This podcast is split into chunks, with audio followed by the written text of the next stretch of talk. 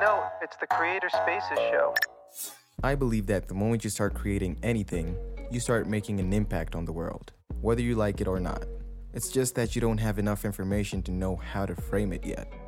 As you gain experience, the information can be assessed in three different ways. 1.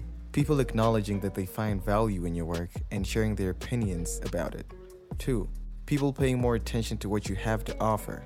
And 3 more people wanting to be part of your journey. I try to stay away from putting numbers as a metric, which is hilarious to say because that's really all that metrics are. Because anything you measure, you'll optimize for and then you over optimize for it and you kind of distort the thing that you wanted to do. Yeah. But the amount of times that I feel good about an interaction, that would probably be it. That's something you could mostly quantify in a day. That is important to me because when people read my stuff and they tell me, hey, I read your book, it had helped me with this, those messages are the best kind of comments you could give me. So I guess that would be my metric the amount of reviews and feedback that I get on how much of an impact I had on somebody's professional or personal journey, whatever it is, that would be something that I would like to measure more and would like to optimize more for because obviously it's a win win situation.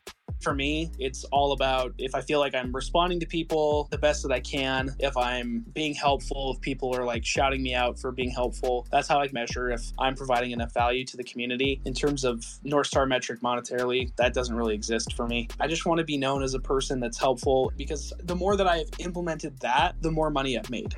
the more that I've just given all my knowledge away and not worried about trying to squeeze a buck out of every single interaction, the more money that I make.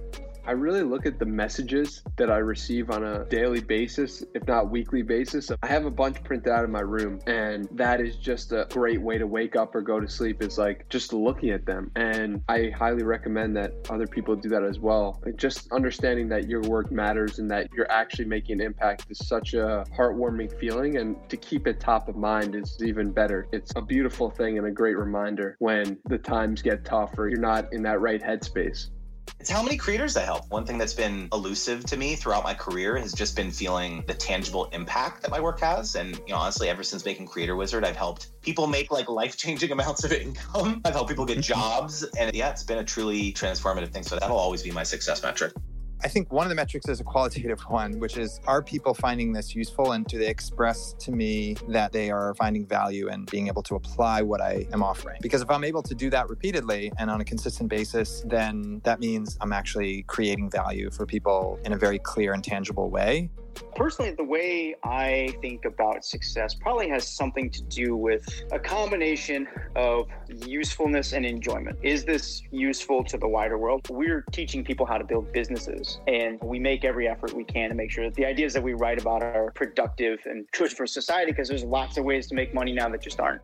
I'm doing courses, I'm doing community. So I myself really want to see how many students I can help to make that transformation. So there's a lot of things I need to design in the course and community to make that happen. I don't think I'm doing a great job right now, but at least I, I'm aware of what is missing. So I think I'll be counting how many students I can help make that progression the metric is transformation. Has somebody grown? Has somebody received value from what I've created? I don't do things for money. I don't do things for fame. I do things for meaning, transformation. And that's hard to measure sometimes. It definitely is. How do you measure it? There's some things that I can discern where I'm in touch with many of my former students who tell me things that I said 20 years ago. There are students that I've taught that are now teachers and colleagues and friends. And I have a collection of stories, I can't share them here, where I've saved people's lives. I've met people in times of desperation and darkness, and I've been a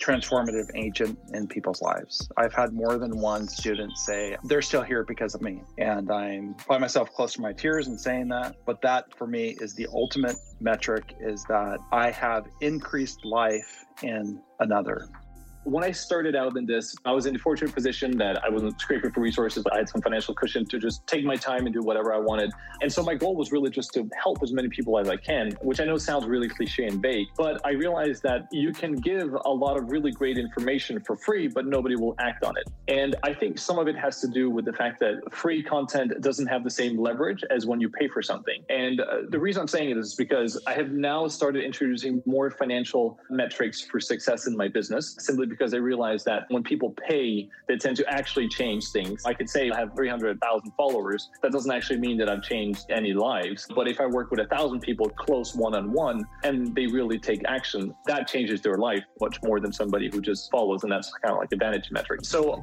I haven't really nailed that metric yet because I'm still figuring out the value of free content versus paid content in terms of actually helping people, even though that sounds a little bit woo woo and a little bit cliche. But really, if you want people to take action, I believe that at some point there's going to be a financial commitment. Yeah, they have to dedicate themselves. That's the thing. And I realize also you can only help people who want to help themselves. And people who really want to help themselves will invest in themselves simply if not to get leverage on themselves. Like I realize, and probably everybody in the same case, when you spend a thousand dollars on something, you're much more likely to do something about it than when it's free or when it's ten bucks. I can give you the world's best TikTok course, but if I charge you ten bucks, you might not take it seriously. Whereas if I charge you a thousand, you might actually do something about it because now you have leverage. I'm not really walking the talk on that one yet, but uh, hopefully that will come soon. So the professional level of success is how many people, or have we noticed a trend, or are we feeling like more people are saying, Mark, what do you think? What I'm talking about here is podcast privacy. There's a lot going on in that space at the minute.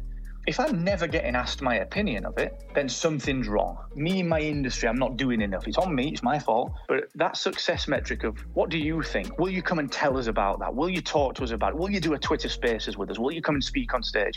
Will you write as a blog post? I think that as a soft metric is vital.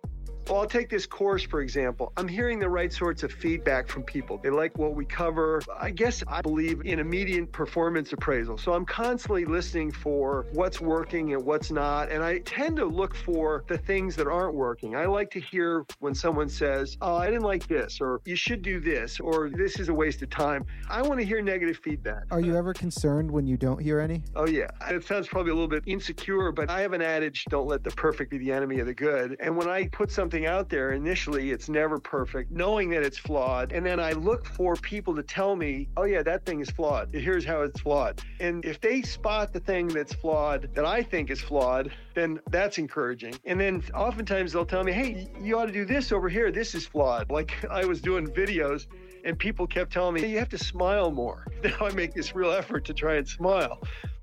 I would say that right now, specifically, it's monthly recurring revenue, but I hope that this November I will launch a community. So at that case, I will value the health of the community rather than the revenue part of it. I think if I had the community, it will be much easier to communicate with my audience, maybe know what questions they have.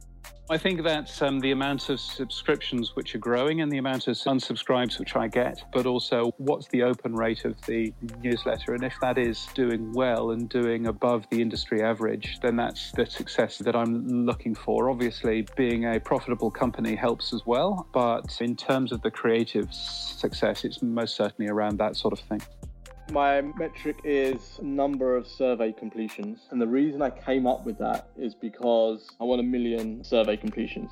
Why I chose that number was because I figured if I get more clients, then I'm going to be doing more surveys for me, it's all about engagement. It's just the connections. And look, data will tell you everything for sure. But I really look above all that and really pay closer attention to these connections I make, the people I'm meeting, the people I'm talking to. It's invaluable. People will continue to pick up my phone calls, answer my emails pretty simple North Star. If I know that people will continue to support me as a person and support my message and continue to introduce me to other people and continue to further my own brand, then I'm doing something right. And I'm doing something right by virtue of also being able to add value to the trajectories of the other people in my network. I'm a firm believer in rising tides lifting all ships, and you just don't know what kind of incredible opportunities are going to come from a great tweet or a great dialogue to be able to be at a place where I can GM some of the most great thinkers of our time and get to be able to connect to them. The back end of that is the only way you could be able to do that is when you can create great content because these people they respect great content creators. And if I can do that, then I know that I'll be able to connect with all these people, which is why um like if I had to go back, I would start with Twitter because it's leverage in terms of the relationships that you build If I look at my day to day and evaluate how much of my time am I spending that is an investment as opposed to an expense, I think that's something that I think about often is building relationships and exploring my curiosity combined with if I'm interviewing people that I respect, and admire, and I want to learn from, that also fulfills that building relationships bucket. So there you have it, folks.